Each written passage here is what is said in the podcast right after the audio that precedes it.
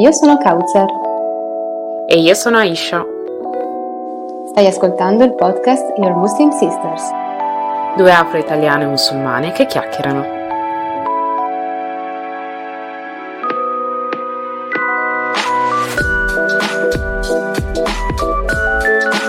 Assalamu alaikum, che la pace e la benedizione sia su tutti voi.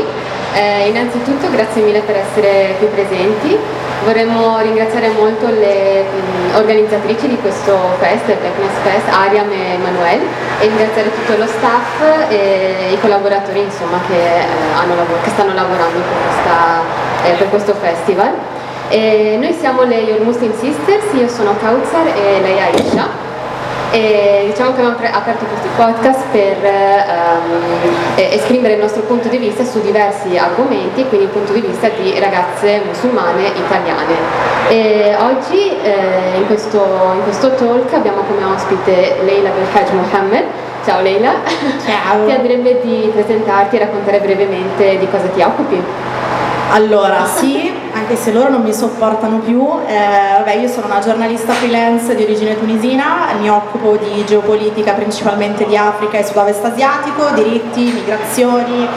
e sono abbastanza famosa per fare polemiche, eh, in particolare sulle cose che ci toccano direttamente, come io sono una ragazza musulmana, quindi tutto ciò che riguarda le discriminazioni su, di, di, base, di matrice islamofoba e il modo in cui magari nei media viene rappresentata no? la nostra comunità, ehm, mi ha portato anche a occuparmi di questo.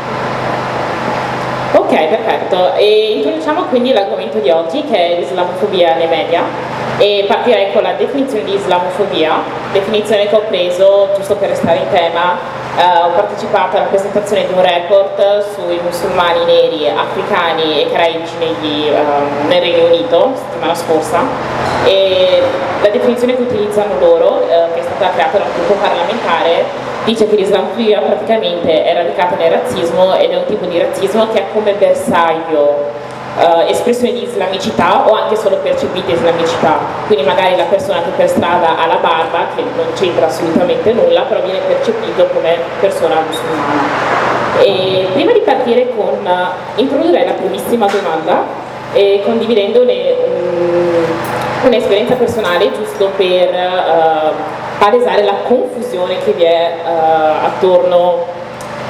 al... Um, a come, percepito, a come vengono percepiti i musulmani. E io sono un'ostetrica, stavo facendo tirocinio in ospedale e mi approccia questa infermiera e mi chiede, lei l'ha già Hai già capito? E praticamente vengo approcciata da questa infermiera che era ancora studentessa che uh, mi, mi, chiede tu sei musulmana giusto? E io ho sempre portato il vero, faccio sì sì sono musulmana e fa posso chiederti per piacere di accompagnarmi da una signora perché sta avendo delle uh, difficoltà comunicative? E io ok, dico ok. Ci avviciniamo, c'è questa signora di origine sul continente indiano che stava indossando un complicato un velo non islamico ma culturale la signora non parlava tipo una parola di italiano. E l'infermiera mi guarda fa quindi sì, potresti chiederle queste cose riguardo il suo bambino? Io guardo la signora la signora non capisce la situazione perché non parla italiano. E quindi vede semplicemente una ragazza nera col velo avvicinarsi con l'infermiera. Io la guardo, lei mi guarda. E io in italiano le chiedo ma mi capisci? e la signora non mi capiva. E io guardo l'infermiera e faccio veniamo da cioè, veniamo da due continenti completamente differenti perché dovrei essere in grado di tradurre casa mia attrice con questa signora. E fa, siete entrambe musulmane, pensavo che poteste parlare in arabo tra di voi e io. Io sono nata in Italia, ho un background un paese in cui non si parla arabo, ripeto, la signora non è musulmana e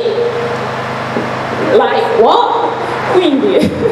Parli islamico? No, esatto. Vieni da Islam, vero? Il famoso paese Islam, sì.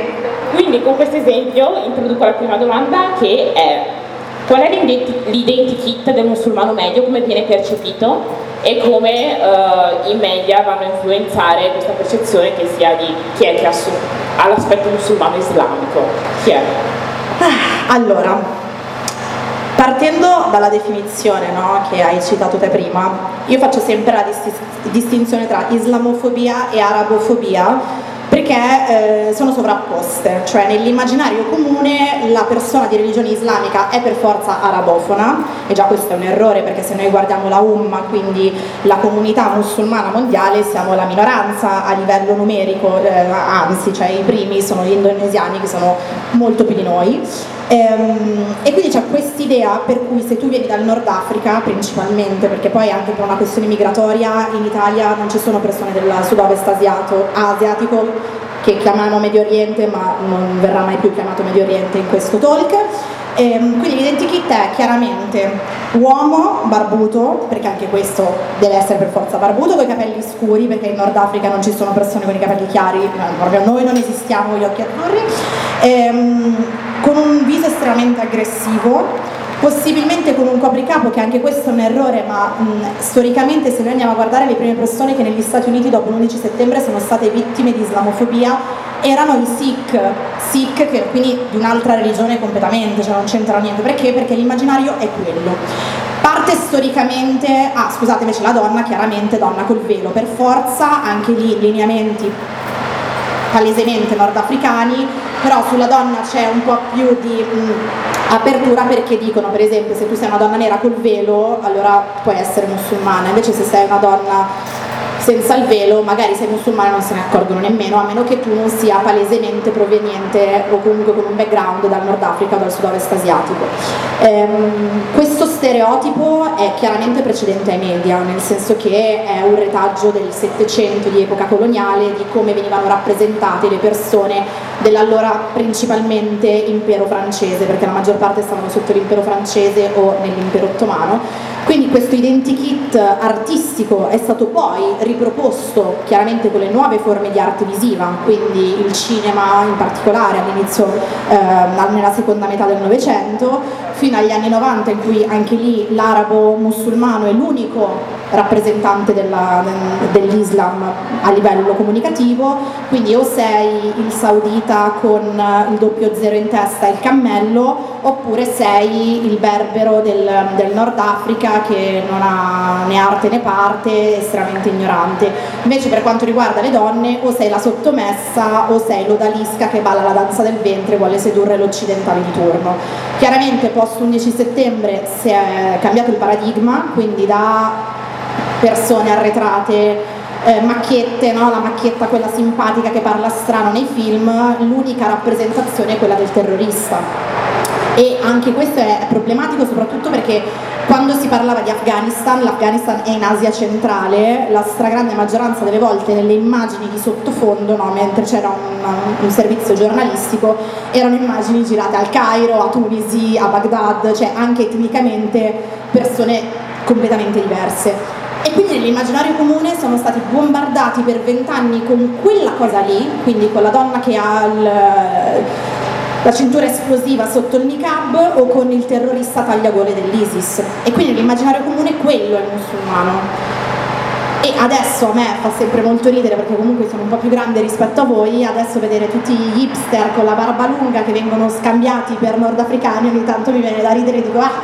guarda mi hanno fatto racial profiling, pensavo venissi dal Nord Africa. Bro, welcome to our life, cioè nel senso questo a noi succede sempre. Per... Mio padre non ha mai portato la barba per esempio, però comunque racial profiling l'ha subito. I media sono fondamentali, cioè se tu utilizzi quelle immagini, sempre quelle immagini per parlare di un determinato tema, è inevitabile che anche in maniera mh, inconscia tu sviluppi quel tipo di bias, quel tipo di pregiudizio e quel tipo di stereotipo da cui non siamo esenti neanche noi, perché questo è importante sottolinearlo, cioè noi viviamo in Occidente, siamo stati bombardati con quelle immagini, anche noi magari non ci rendiamo conto che in certi momenti abbiamo la stessa percezione su un identikit specifica perché ci hanno bombardato con queste, con queste idee. Quindi l'identikit eh, ormai è quello, cioè un nordafricano che eh, con la barba che vuole far tagliare le gole e farsi esplodere, o la donna col velo da salvare. Mi ha fatto venire in mente che poi eh, sì, mi fatto venire in mente che poi tipo anche la rappresentanza dei musulmani eh, la si vede solo quando succede un evento eclatante con appunto di attentati eccetera, solo lì si dà appunto la parola ai musulmani come per eh, dissociarsi, difendersi, ma mai appunto si va a, a, a parlare, discutere, eh, sentire il punto di vista di altre eh, diciamo ehm, di persone con un altro background quindi per ehm, so, dare voce anche a un po' di,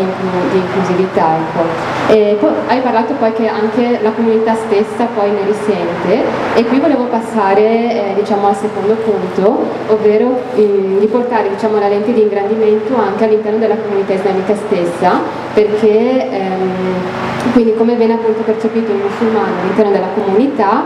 perché appunto possiamo dire, affermare diciamo, tranquillamente appunto che ci sono le discriminazioni anche all'interno della nostra comunità. Cosa, cosa mi dici? Ha voglia, ha voglia. Ehm, mi sono dimenticata un pezzo che secondo me è ricollegabile poi con quello che mi hai chiesto adesso. Noi non siamo mai vittime, siamo sempre carnefici. C'è anche questa cosa, cioè eh, quando è la minoranza, che poi minoranza dipende dal contesto, però quando è il gruppo di religione musulmana a essere perseguitato nei media non se ne parla mai, cioè eh, del genocidio dei Rohingya chi se ne frega perché è minoranza musulmana, dei palestinesi chi se ne frega perché tanto sono arabi, sono musulmani, ehm, del, in India adesso in questo momento per esempio c'è una grossa persecuzione nel Kashmir poi con il governo nazionalista, colonizzazione, che la chiamiamo in maniera diversa perché il concetto di colonia nasce con il concetto di Stato-nazione, ma l'invasione araba del Nord Africa è stata nei fatti un'invasione, ci hanno arabizzato, ci hanno tolto la nostra lingua, ci hanno islamizzato e quindi anche qui dobbiamo fare un percorso decoloniale nostro interno. E c'è questa idea per cui ehm, la minoranza della umma musulmana araba sia al di sopra degli altri. Questa percezione cioè, è innegabile, cioè, se noi non partiamo dal presupposto che soprattutto gli arabi del Golfo sono razzisti,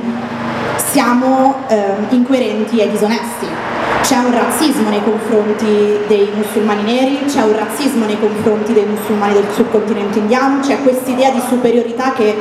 loro dicono di avere perché discendono dalle terre dove è nato il profeta. In Nord Africa, raga, noi ci crediamo migliori degli altri perché ce l'hanno imposto loro, perché ci hanno fatto credere loro di essere come loro, ma noi non siamo come loro, noi siamo africani, io sottolineo, io sono orgogliosamente africana, non c'entro niente con il, eh, con il sud-ovest asiatico. E all'interno della nostra comunità c'è un problema enorme di razzismo che nasce dall'impero arabo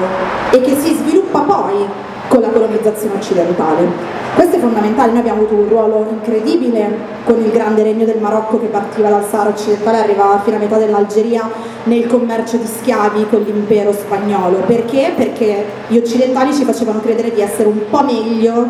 delle persone nere, ma in realtà è colorismo puro anche quello. E è un grosso problema, c'è un'invisibilizzazione anche all'interno della nostra comunità rispetto a persone etnicamente diverse da noi, non si parla mai dei musulmani caraibici, non si parla mai dei musulmani dei Balcani che sono state vittime di un genocidio di 25 anni fa, ma è un genocidio che ci dimentichiamo anche noi, perché se adesso iniziamo a parlare di quello che succede in India, Srebrenica io in Tunisia non l'ho mai sentito nominare e anche lì è stato il peggior genocidio sul territorio europeo di una minoranza musulmana. C'è un razzismo reciproco, ma eh, e poi io apro più una parentesi perché magari non ne vogliamo parlare, ma anche dei convertiti, perché entrano anche loro a far parte della Umma e i convertiti occidentali sono convinti di essere migliori di chi magari questa religione ha già nato, migliori di chi quella lingua la parla costantemente, quotidianamente, ti rispondono loro il vero Islam non lo sanno e anche questo è un concetto razzista e neocoloniale. Poi abbiamo la problematica legata, legata, alla questione di genere per cui noi abbiamo quest'idea e questo in realtà esiste in tutte le, mh, mm, cioè, credo in tutte le congregazioni religiose, no? Io sono sempre più musulmano di te, no, tu non sei mai abbastanza musulmano, eh, non sei abbastanza, no, non siamo mai abbastanza, cioè siamo, noi siamo sempre in mezzo a un fuoco incrociato, io dico sempre di essere in mezzo al fuoco incrociato dell'Occidente da una parte e della mia comunità stessa dall'altra, perché eh, per le mie scelte di vita, quando noi ci dimentichiamo che per la nostra eh, religione eh, non, non, siamo noi a decidere e anzi cioè, è Dio che è misericordioso e in teoria è, è Lui che dovrà giudicarmi, non sono le altre persone. Però sì, cioè, secondo me è importante parlare del razzismo che c'è all'interno della nostra umma, ma dobbiamo trovare il modo di farlo senza nutrire la narrazione razzista degli altri, perché questa è una cosa che io ho notato, cioè soprattutto in Occidente prendono le manifestazioni magari delle donne che lottano contro l'obbligo del velo per fomentare una narrazione islamofoba, quando in realtà lì si lotta per la libera scelta. Quindi è giusto criticare la nostra comunità, perché se no perdiamo di credibilità quando critichiamo gli altri, ma dobbiamo fare molta attenzione a trovare degli strumenti, delle parole giuste per evitare di mh, essere strumentalizzati poi da chi il nostro discorso identitario lo utilizza poi per islamofobia contro di noi.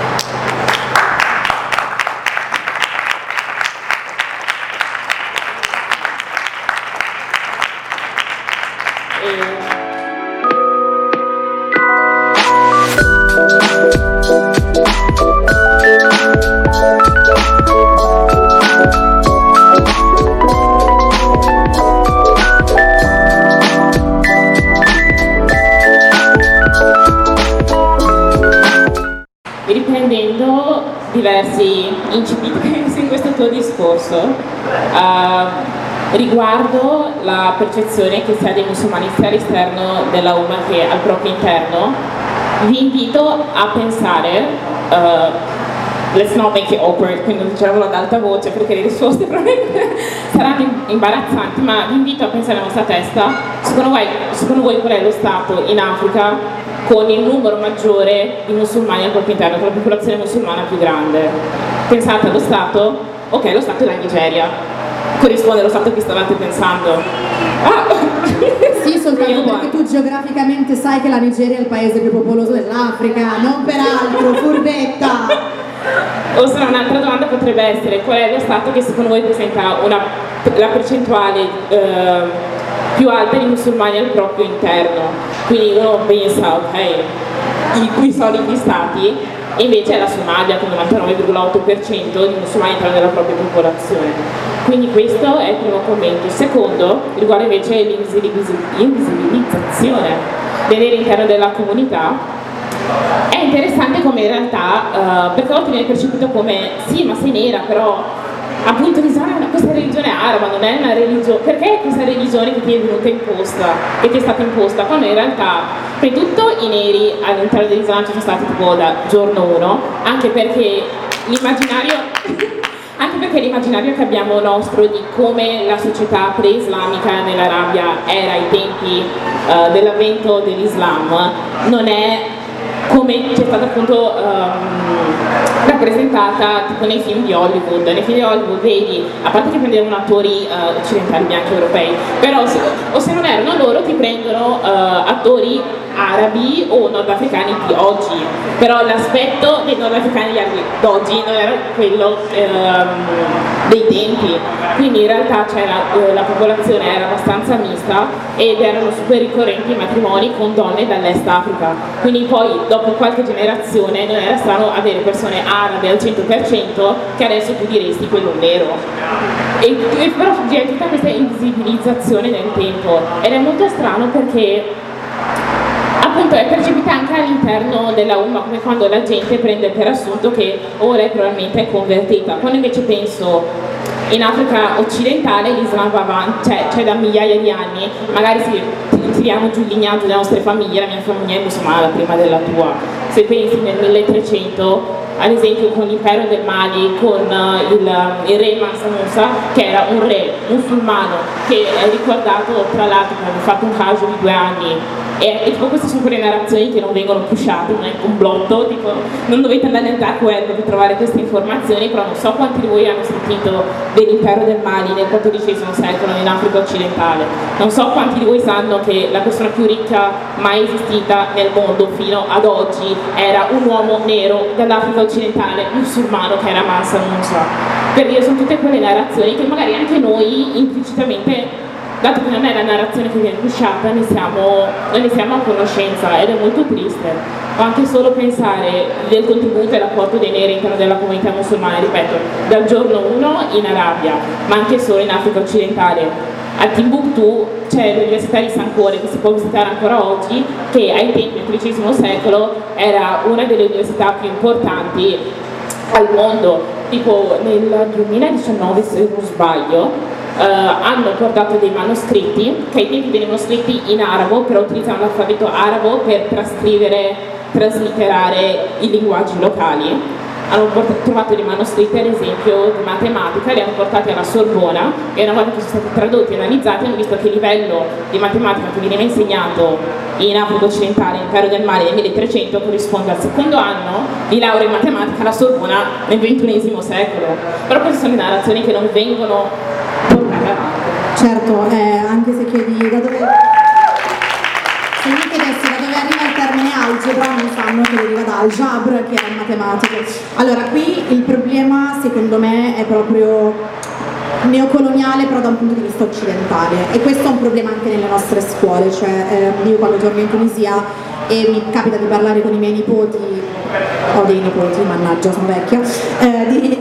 scuola il loro sistema è palesemente un sistema francese francofono e anche a livello dei, dei libri di storia non viene ben approfondita la storia del nostro continente, ma questo serve a mantenerci al di sotto dell'Occidente. Cioè questo è uno dei concetti neocoloniali che, ok, vi abbiamo dato l'indipendenza tra il 1957 e il 74, chi prima, chi dopo, però noi dobbiamo comunque tenere, tenervi in modo da credere che voi siete più arretrati quando non è così, c'è la primissima eh, università al mondo, nasce a Fes, la ehm, facoltà di medicina al Caruania, da questa donna Fatima che veniva da Terouenne, che è una città tunisina, che ha fondato in Marocco la primissima università, ma se tu parli con le persone dicono no, una delle più vecchie del mondo, ma chiaramente l'alma mater di Bologna perché è del 1058, sti cazzi, questa era dell'Ottocento, ma ci sono tantissime cose, cioè ci hanno dipinto in quel modo lì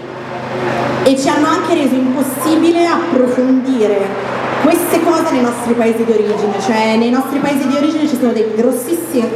grossissimi ancora movimenti decoloniali per quanto riguarda l'accademia, proprio per questo motivo, perché siamo stati storicamente fagocitati. Cioè, perché ci sono tanti musulmani in West Africa? Perché la West Africa era nella rotta dopo che si è creato il grosso impero arabo con la conquista del Nord Africa, che è arrivato poi in realtà con la conquista anche della Spagna, metà, che l'Andalusia, tutti vanno all'Alhambra, che bello, che figata, sì, Alhambra fino al 1400 era praticamente parte dell'impero arabo. Perché ci sono tantissimi neri in realtà nel, eh, in Arabia Saudita? Ma perché la Somalia è lì cioè se io Lampedusa la vedo di notte, eh, da, dalla Somalia si vede lì lo Yemen, cioè è una delle rotte migratorie maggiori no? da parte dell'Africa ehm, orientale verso no? il sud-ovest asiatico. È uno dei motivi per cui tantissime lingue dei paesi del, del Corno d'Africa è simile all'arabo. Io scherzo sempre con i miei amici eritrei, perché io quando li sento parlare, cazzo a me sembra di sentire parlare cioè, mio padre, perché le lingue sono molto simili, sono, sono influenzate per secoli secoli di relazioni commerciali, però chiaramente come dicevi prima, finché vi fate vedere Gesù con gli occhi azzurri che sembra scandinavo quando probabilmente era più simile a mio padre, finché vi fate vedere l'Arabia Saudita con degli attori che non sono neanche dell'Arabia Saudita ma magari sono di discendenza arabofona occidentale, chiaramente lo stereotipo non esiste. E il problema è anche la traduzione dei libri, soprattutto in Italia, cioè noi in Italia non abbiamo la possibilità di accedere a dei libri in lingua italiana che trattino in maniera decoloniale le storie dei nostri paesi, perché chiaramente ehm, l'Italia come impero coloniale ha avuto la Libia, eh, le, le, l'Eritrea, la Somalia ha tentato di colonizzare in maniera abbastanza fallimentare l'Etiopia, che anche qui ce la raccontano come colonia, ma in realtà l'Etiopia non è mai stata concretamente una colonia italiana. E quindi cosa fanno? Non traducono cioè abbiamo i libri in inglese perché erano ex colonie inglese, britanniche, quindi nigeriani, ghanesi, eccetera. Abbiamo i libri in francese, Costa d'Avorio, Camerun, Egitto, eh, scusate, Algeria, Marocco, ma non li abbiamo tradotti e anche questo è un problema, ma anche per noi, perché ripeto, noi siamo nati in Italia, noi non abbiamo mh, mm, anche questa cosa che credono che se tu hai un background migratorio per forza parli 87 lingue, rega non è così, cioè non tutti conoscono tutte le lingue benissimo, non tutti parlano bene il francese, non tutti parlano bene l'inglese perché ce lo, ce lo insegnano anche abbastanza male, quindi anche accedere all'informazione diventa un privilegio, no? E, e quindi anche questo è un problema secondo me sia interno che esterno, io lo vedo nelle nostre cioè nelle università nordafricane, adesso si sta iniziando a dire, rega, però dobbiamo decolonizzare anche la nostra di educazione, basta studiare Sartre, iniziamo a studiare Fanon, basta studiare la letteratura francese dei francofoni francesi autoctoni dell'Hexagon, studiamo i francesi dell'Africa, studiamo gli anglofoni dell'Africa, ba- basta questo occidente, ok? E quindi per me è difficile, e soprattutto per noi che siamo qua, è ancora più difficile per loro che sono lì che iniziano a fare questo tipo di lavoro. È un lavoro decoloniale continuo, continuo, perpetuo, che andrà avanti sempre faticoso, ma dobbiamo farlo.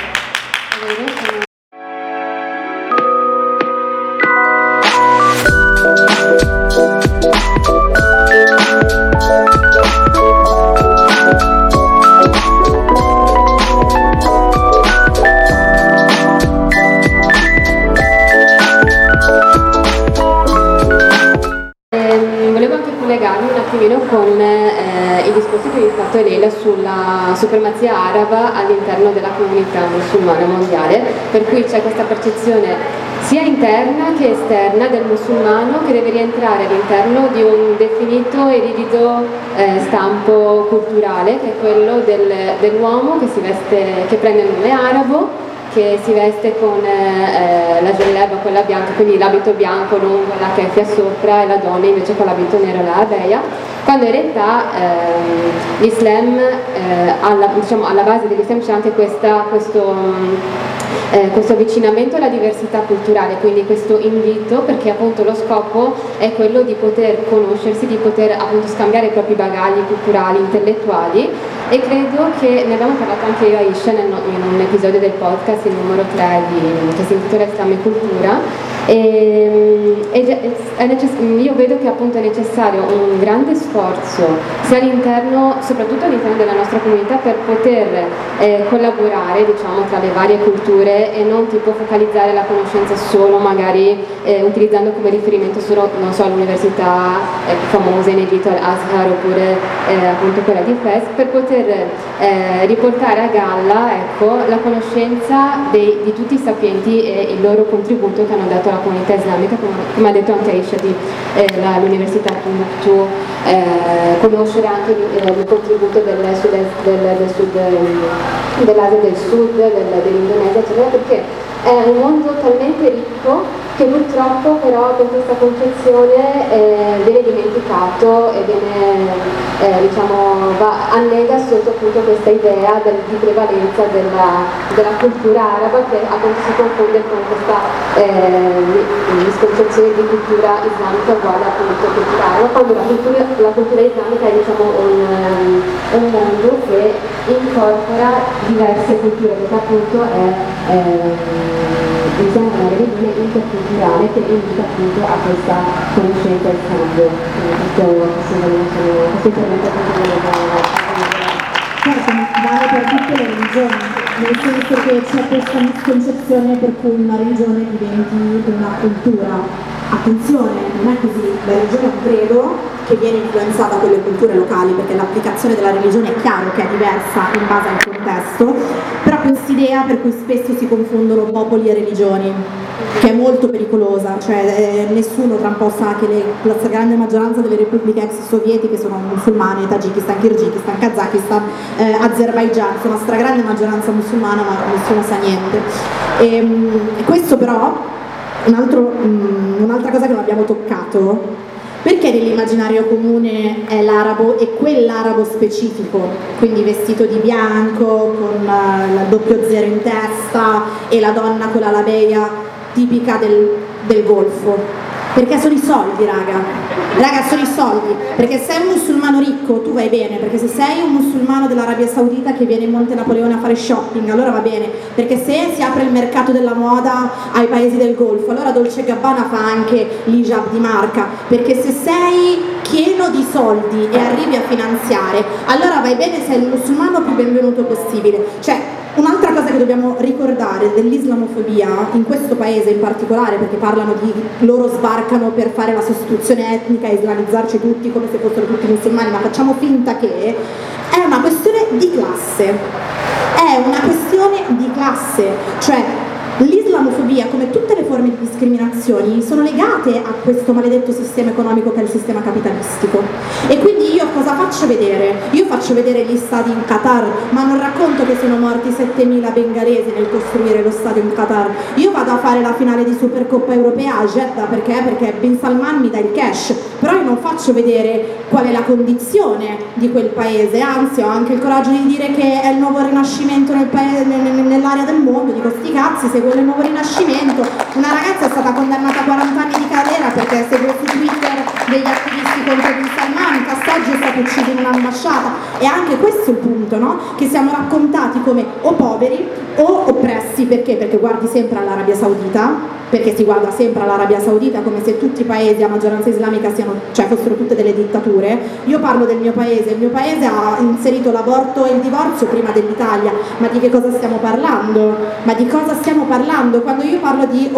obiezione di coscienza in Tunisia mi guardano e dicono che cos'è l'obiezione di coscienza? Cioè voi avete dei medici che non praticano l'aborto? Ebbene sì, ma come? C'era il diritto d'onore fino al 1970? Eh sì, e quindi non potevate, abor- eh, non potevate abortire, non potevate divorziare, non potevate fare niente e no, e poi siamo noi quelli arretrati, perché? Perché anche questa parte della storia non viene raccontata. Anche questa parte della storia non viene raccontata, quindi noi abbiamo una questione classista ed economica, per cui se sei un musulmano ricco, che cacchio me ne frega, comprami il petrolio, vendimi il petrolio, adesso andiamo addirittura a prendere il petrolio in Yemen, che, dove c'è un genocidio in corso pagato da noi perché siamo noi a dare i soldi e le armi all'Arabia Saudita, quindi lì vai bene. Se sei un musulmano povero, fai schifo perché sei povero prima ancora che sei musulmano, perché in questa società tu fai schifo perché sei povero indipendentemente da tutto. E poi non raccontare quella parte di storia, non raccontare quella parte di quotidianità, non raccontare i nostri movimenti, raccontare il femminismo delle donne musulmane in un modo sbagliato, fuorviante, paternalistico, ti dobbiamo salvare, ti dobbiamo spiegare noi come si fa, ma non me lo spiegare che la maggior parte delle leggi misogine che ci sono nei nostri paesi le avete portate voi, le avete portate voi con i vostri codici coloniali del cavolo dell'Ottocento, cioè questa roba non si dice, non si spiega non soltanto non lo sanno al di fuori, ma non lo sappiamo neanche noi al nostro interno.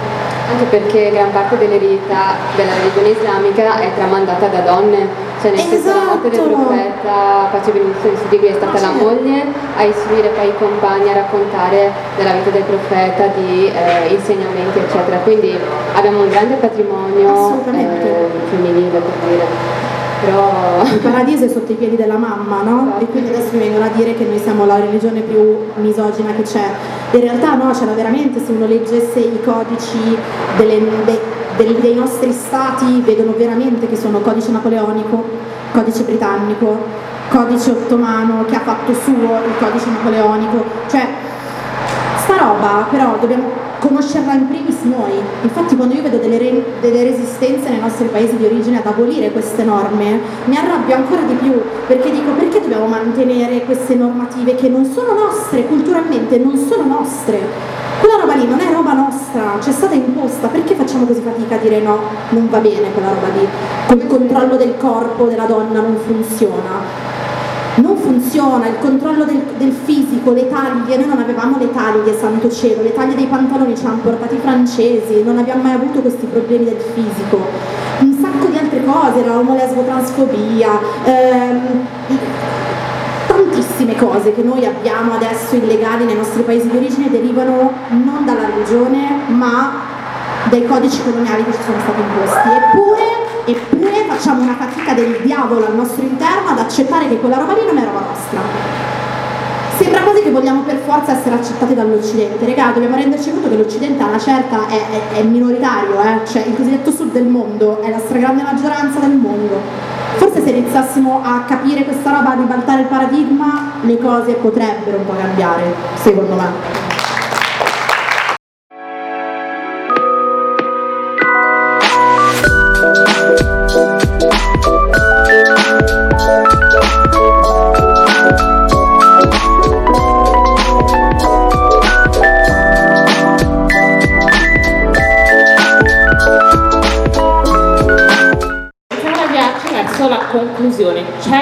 qualcuno che um,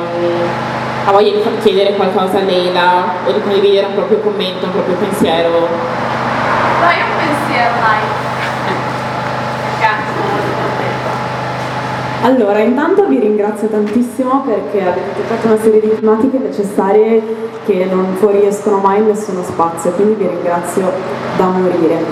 Volevo fare una domanda un po' non personale, però più o meno, nel senso che io ho avuto un rapporto con la religione ovviamente inizialmente condizionato dal mio contesto familiare, dal quale tra virgolette mi sono emancipata attraverso la mia indipendente lettura del Corano che tra l'altro come avete citato voi io considero uno dei primi testi femministi, cioè per, per, me è stato rivoluzionario e quello che ancora leggo nel Corano rimane rivoluzionario perché già nel Corano si parla di divorzio per motivi che in Occidente sono anche impensabili. E, esatto, ma non li citiamo, dovete leggerlo, non ve lo spoileriamo, no? E,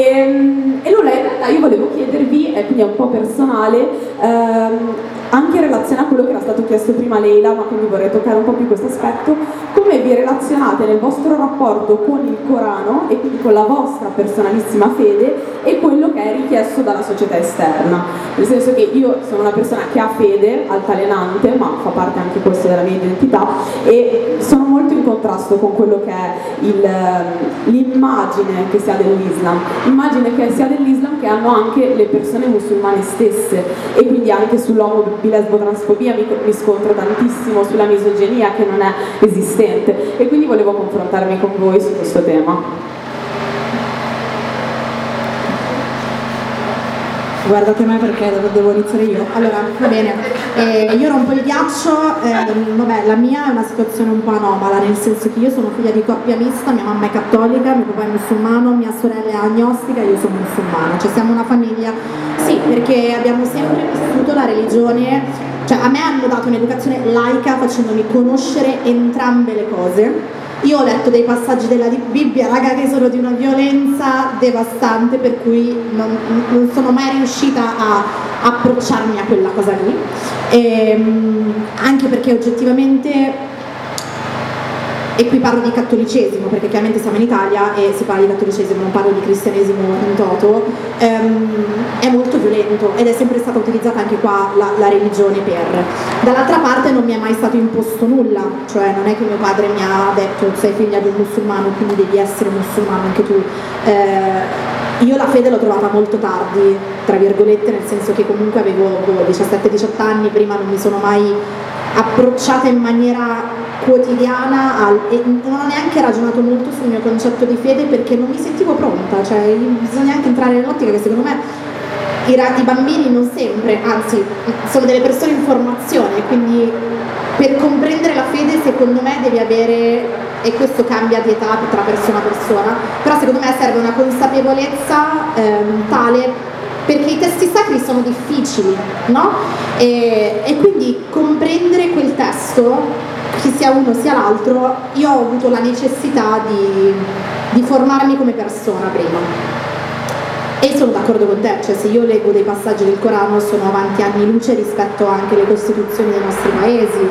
Dall'altra parte, secondo me, quello che io ho subito di più, e questa è la mia esperienza personale, è più il rapporto con la comunità che con la fede, nel senso che c'era sempre qualcuno che ti puntasse il dito dicendo tu quella cosa non la puoi fare, tu quella cosa non la puoi dire, tu devi fare per forza così, no non devi fare così, eh però sei di qua, eh però sei di là, eh però sei in Europa, eh però sei di... Una, una, è più una, cioè per me è sempre stata più una pressione esterna che era al di fuori del mio piccolo nucleo familiare, cioè erano gli zii, erano le, le zie, le zie, le zie, che Dio le benedica, ma come stanno addosso le zie nessuno mai, cioè neanche le nonne, anzi mia nonna era più avanti delle mie zie, cento anni luce. Io quello ho subito di più e c'è stato un momento della mia vita in cui mi hanno fatto odiare la mia religione perché mi stavano talmente addosso per qualsiasi cosa facessi, per come mi vestissi, per, per il mio modo di vivere, che a un certo punto dici no vabbè ma non posso stare dentro questa roba qua poi in realtà mi ci so, cioè, ho ritrovato la fede, mi sono cioè mi sono proprio riappropriata, cioè mi ho rivendicato la, la, mia interpretazione, perché la prima cosa che dice il Corano è Akra, studia, leggi, perché tu non hai bisogno che qualcun altro te lo spiega, perché io non ho bisogno dell'imam che magari ha una visione diversa, misogina, o puoi beccarti un imam buono nel senso che un imam con l'apertura mentale o un imam che non ha l'apertura mentale. Io non posso vivere il mio rapporto con la fede che deve essere un rapporto a due tramite l'interferenza di altri però avevo dovuto raggiungere un, cioè, una maturità intellettuale enorme per comprendere questa roba e dire pensa quel che ti vuoi pensarla così, che Dio ti benedica, io non la vivo come voglio vivermela io. Però io mi rendo conto che il mio è un caso proprio un po' particolare, cioè sia per il contesto familiare, sia per il contesto educativo, per tutto, cioè io non ho avuto né dalla parte il nonno che volesse per forza che ci battezzassero, né dall'altra parte la nonna che stesse addosso affinché eh, pregassimo o eccetera quando eravamo piccoli, cioè io non ho mai digiunato prima dei 17 anni per esempio, senza che nessuno mi dicesse no, tu devi già iniziare a digiunare. Quindi mi rendo conto che la mia è una situazione un po' a sé, ecco. Nonostante eh, la tua situazione sia unica, io condivido comunque la necessità e il bisogno che vi sia questa riscoperta e quasi conversione attiva, quindi tramite lo studio come dicevi tu, di, eh, da parte anche delle persone che nascono in contesti che sono già musulmani, perché sennò poi eh, finisce che è semplicemente un assorbire in maniera passiva retaggi culturali che tu scambi per eh, interpretazioni eh, religiose, quando in realtà appunto sono retaggi culturali che si portano avanti da chissà quanto tempo e che tu continuerai a portare avanti, perpetrare con eh, la, eh, i tuoi figli senza che poi vi sia un significato un significato di fondo, tipo una profondità in ciò. Ad esempio, io penso di essermi avvicinata in maniera consapevole, perché mi sono sempre definita musulmana, però durante il periodo uh, degli attentati in Francia, perché venivo challengata dalle persone uh, nel mio contesto sociale attorno a scuola che mi facevano domande a cui io non riuscivo a darmi una risposta e mi venivano dubbi. E quindi mi sono detta, sono stati 16-17 anni che eravamo ai superiori, ok questo libro l'ho già aperto, ma apriamolo con una traduzione italiana e apriamolo con uh, le varie interpretazioni che esistono di questo testo e compiamo un, cioè, un percorso nostro, un percorso mio per dire ma tu ci credi veramente, veramente? E dopo aver fatto questo percorso ho detto, minchia se ci credo, cioè tipo ci credo veramente, veramente e questo ti dà anche la forza nonostante la società, nonostante le persone della comunità, delle persone che ti sono a fianco, di dire no, questa è la via che io ho scelto per me stessa, nessuno me l'ha imposta e io voglio andare avanti su questa via. Poi è ovvio che anche il contesto in cui tu vivi cambia, perché ad esempio è brutto da dire, Um, a me farebbe piacere uscire, andare in giro, magari a volte col burka perché è comodo, tipo hai il vestito e vai, però ad esempio di apparire il meno, il meno nere possibile, cerchiamo di apparire il meno musulmane possibile, cerchiamo di fit in in ciò che so che dall'altra parte vogliono, quando invece ho fatto colloqui di lavoro a Londra, mi presento e la persona che mi sta intervistando è una ragazza nera, una volta era una signora pakistana che aveva il jibab e io ero tipo oh mio dio, no. quindi sono sicura che vabbè poi il bias e il razzismo internalizzato sono altri problemi, però so che comunque verrò giudicato con un approccio un pochino meno um, biased rispetto a in altri contesti, quindi sì potrei dirti eh ma se tu ci credi sbattitene, fa quello che vuoi esci, però poi è ovvio che io posso dire fare farla a gran voce e dire vabbè io me la vivo liberamente, però poi devi anche mettere all'interno del contesto in cui vivi, perché ripeto, come il fatto che nell'Islam non ci sia la, il forzare la religione, non c'è questo concetto, perché se tu ti metti il velo ma tu non ci credi in questo velo, il tuo velo non ha significato, perché è questa connessione che hai tu col divino e quindi anche il pregare o fare qualsiasi cosa se tu non ci credi, anche se lo stai facendo, non ha un significato, perché nell'Islam il peso delle azioni uh, di questa direzione è dato dall'intenzione che tu hai all'interno e quindi poi appunto bisogna vedere il contesto in cui vivi e tutto perché sì, posso dirti vivi la tua vita, segui, però appunto dipende. Sono, sono d'accordo con quello che avete detto. Eh, anch'io come Aisha sono nata in un contesto, in una famiglia appunto musulmana, sono nata musulmana e credo che appunto i genitori ti insegnano quello che eh, secondo appunto loro, la loro conoscenza, il loro punto di vista e quello è la cosa corretta, quindi eh, mi hanno insegnato fin da piccola i pilastri della religione, i pilastri della fede, come si prega e tutto quanto, quindi sì magari ehm, non, non, sapevo bene quello che facevo quando ero piccola, eh, non sapevo il significato delle cose, però appunto pregavo, eh, leggevo il Corano, avevo, avevo, imparato dei capitoli delle sure però poi appunto eh, credo che come per ogni persona arriva prima o poi il momento in cui tu dici ma tutto quello che io so lo so perché eh, ci credo o perché eh, l'ho importato, l'ho, assimilato dalle persone che mi, che mi circondano. E quindi appunto eh, anche io ho iniziato questo percorso di conoscenza di me stessa e di, quello, eh, e di ciò che avevo intorno e ho capito come appunto ehm, la mia religione, il mio Dio fosse la ragione per cui io... Ehm, per cui io sono qui, cioè per cui io vivo. E quindi questo mi, eh, mi ha stimolata ad approfondire, a conoscere di più, a riconoscere la mia umiltà nel sapere e quindi a non pretendere di comprendere immediatamente da me stessa quello che leggevo, ma di cercare sapienti, ehm, eh, di, di, cercare sapienti diciamo, eh,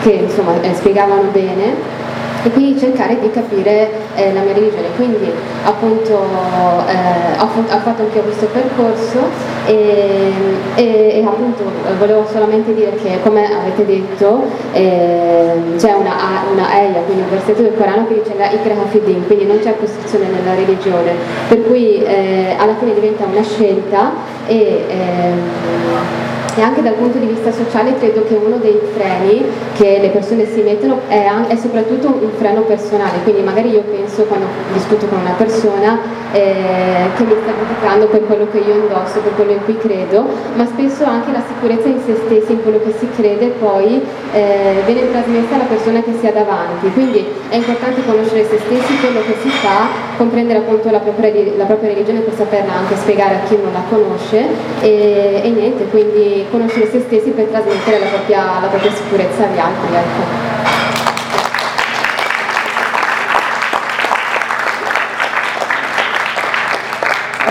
E mm, siamo arrivati alla conclusione dell'intervento. Ringraziamo ancora Leila.